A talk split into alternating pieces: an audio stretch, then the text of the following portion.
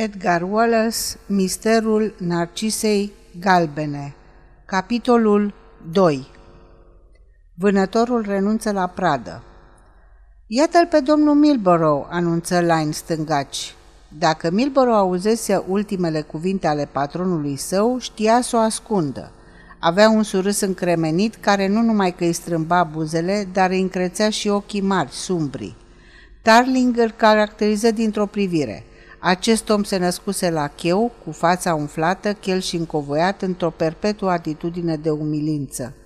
Închide ușa Milborough și așează-te. Dânsul e domnul Tarling. Domnul Tarling este mm, detectiv. Bine, domnule. Milborough înclină un cap deferent în direcția lui Tarling, iar acesta căuta în zadar o schimbare a culorii, o grimasă, un semn oarecare al vinovăției.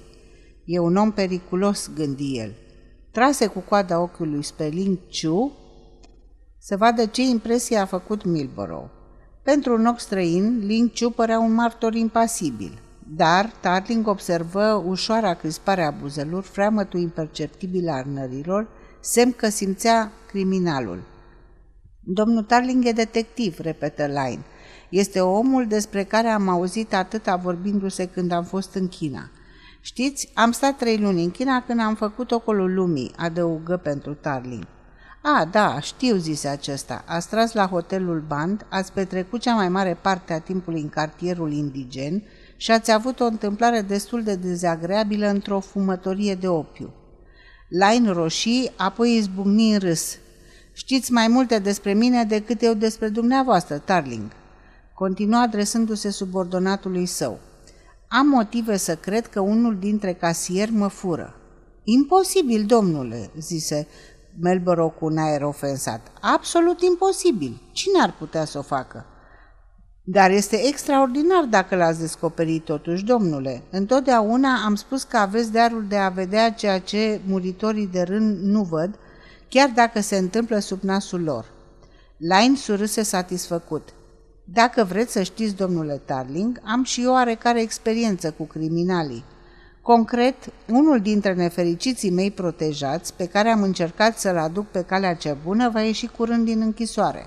M-am ocupat de astfel de creaturi, fiindcă cred că este datoria celor norocoși în viață să-i ajute pe cei care au pierdut la această loterie. Tarling nu fu impresionat. Știți cine v-a furat?" întrebă el. Am motive să cred că este vorba despre o fată pe care am concediat-o chiar azi. Aș vrea să o urmăriți. Detectivul clătină din cap. Dar e o afacere foarte simplă, zise încercând pentru prima dată un surâs. Nu aveți un detectiv particular atașat magazinului dumneavoastră care s-ar putea ocupa de asta? Fleacurile de acest soi nu mă interesează. Crezusem că e ceva mai important la mijloc.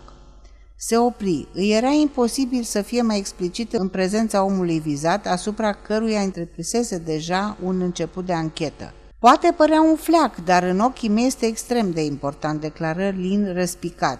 O tânără respectată de colege, cu o influență morală evidentă asupra lor, care, am toate motivele să o cred, a falsificat conturi cu regularitate, deturnând bani și bazându-se pe bunăvoința celorlalți.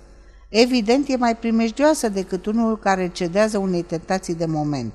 Ar trebui pedepsită exemplar, domnule Tarling, însă mă simt obligat să vă mărturisesc că nu am probe suficiente pentru o condamnare, altfel n-aș fi apelat la dumneavoastră.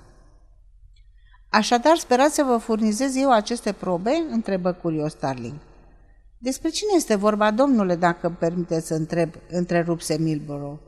Domnișoara Ryder, spuse Line. Domnișoara Ryder, repetă Milborough stupefiat. Domnișoara Ryder, dar e cu neputință. De ce să fie cu neputință, replică Line răstit. Păi, domnule, am vrut să spun, bâlbâi directorul, pare puțin probabil o fată atât de drăguță. Thornton Line îl privi mirat. Sper că n-ai un motiv special să o aperi. Nu, domnule, niciunul, vă rog, să nu credeți așa ceva, imploră Milborough tulburat. Atâta doar că mi s-a părut neobișnuit. Tot ce nu e obișnuit, e neobișnuit, replică Line sec. Ar fi neobișnuit să fie acuzat de furt Milborough. Ar fi de-a dreptul curios, într-adevăr, dacă am descoperit că la un salar de 900 de lire cheltuiești 5.000, nu crezi? Preț de o secundă, Milboro se pierdu. Își duse o mână tremurând de la gură și Tarling, care nu-l scăpa din ochi, observă efortul uriaș pe care îl făcu pentru a-și recăpăta calmul. Da, domnule, ar fi neobișnuit, spuse hotărât. Laineș își regăsi furia și limba lui otrăvită îl țintea pe Milboro în vreme ce gândurile se concentrau asupra figurii mândre și îndrăznețe a celei care îl strivise sub disprețul ei. Ar fi neobișnuit dacă ai fi trimis la ocnă pentru că mai furat an la rând, continuă cu o voce rea. Presupun că toți salariații spun ca tine. Ce neobișnuit! Într-adevăr, domnule, spuse Milborough, care își regăsise surâsul și își freca din nou mâinile, ar fi cu totul neobișnuit și cea mai surprinsă ar fi victima însăși. Ha, ha, ha! Nu-i chiar sigur, răspuse Lain cu răceală. Aș vrea să spun câteva cuvinte. Te rog să le acorzi toată atenția. Te-ai plâns de o lună încoace, rosti el rar, că lipsesc mici sume de bani de la caserie. Era îndrăznesc din multe puncte de vedere și chiar temerar jocul lui Lain. Succesul planului pus la cale în grabă depindea de vinovăția lui Milborough și de recunoașterea ei. Dacă directorul îi făcea jocul, însemna că recunoaște propriile fără de legi.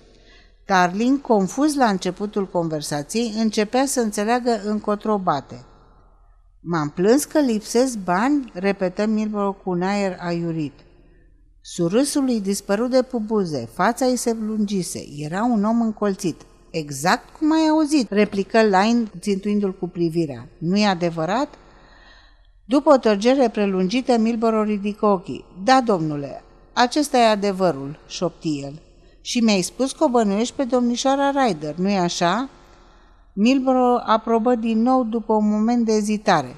Vezi? strigă Line triumfător. Da, văd, spuse Tarlin calm. Și acum ce ați vrea să fac? nu e o treabă pentru poliție? Lain încruntă sprâncenele. Afacerea trebuie mai întâi pregătită. Am să vă dau datele necesare despre adresa fetei, despre obiceiurile ei, așa veți putea strânge probele pentru a transfera cazul în mâinile Scotland Yardului. Înțeleg, surâse Tarling, apoi clătină din cap. Nu cred că mă voi ocupa de povestea asta, domnule Lain. Nu vă veți ocupa?" strigă Lain stupefiat. Și de ce mă rog?" Pentru că nu e genul meu. Când ne-am întâlnit data trecută, am crezut că veți oferi unul din cele mai interesante cazuri. Asta dovedește cum te poate înșela instinctul, zâmbi el luându-și pălăria. Ce vreți să spuneți? Abandonați un client de valoarea mea? Nu știu exact cât ați putea valora, dar deocamdată semnele nu sunt prea încurajatoare. Nu vreau să fiu amestecat în această afacere și n-are rost să mai discutăm. Probabil credeți că nu mă merită, ricană Line. Pot să vă asigur că sunt gata să vă plătesc un, oror, un onorariu de 500 de guinee. 5.000 sau 50.000 tot voi refuza, replică Darling și cuvintele lui răsunară metalic, retezând discuția. Oricum, am dreptul să știu de ce refuzați. O cunoașteți pe această fată?" întrebă Line cu ton ridicat. N-am întâlnit-o niciodată și e puțin probabil că o voi întâlni de aici înainte. Tot ce vreau să vă spun e că nu voi participa la ceea ce în Statele Unite se numește un frame-up. Un frame-up? repetă Line. Da, adică o poveste inventată de la un capăt la altul. Pentru un motiv oarecare dumneavoastră aveți ranchiună subită față de o salariată. Citesc pe figura dumneavoastră, domnule Line, lipsa de energie a bărbiei dumneavoastră și senzualitatea gurii, care sugerează că nu aveți prea multe scrupule când este vorba despre femeile angajate la magazin. Mai degrabă ghicesc decât știu că ați fost pus la punct de o tânără onestă și că, din răzbunare, încercați să inventați o acuzație care nu se susține deloc. Domnul Milboro are motivele sale să accepte această situație. Este subordonatul dumneavoastră, iar amenințarea cu ocna, dacă vă refuză, are oarecare greutate. Fața lui Line se desfigură de furie. Voi da pe față atitudinea dumneavoastră. Ați lansat o acuzație monstruoasă contra mea și vă voi chema în judecată pentru defăimare. Adevărul e că nu sunteți în stare să rezolvați ce vă cer și căutați o scuză ca să vă eschivați. Adevărul ei, o întoarse Tarling mușcând capătul unei țigări pe care o scosese din buzunar, e că reputația mea e prea bună ca să risc să mi-o compromit într-o afacere atât de murdară. Regret că sunt nepoliticos și regret că trebuie să refuz o sumă atât de importantă, însă nu pot accepta bani necinstiți. Dacă vreți să-mi ascultați sfatul, renunțați la această răzbunare ridicolă pentru că v-a rănit amorul propriu. Povestea e cusută cu ața albă. Mai bine i-aș cere scuze fetei pe care nu mă îndoiesc ați jignit-o grosolan. Darling făcu un semn servitorului chinez și, fără să se grăbească, se întreptă spre ușă.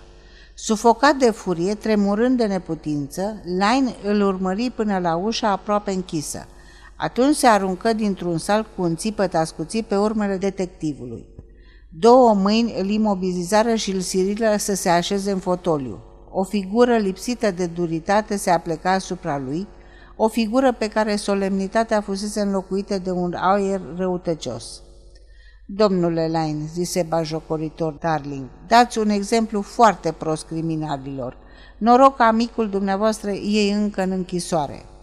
Fără alte cuvinte, Darling ieși din închisoare.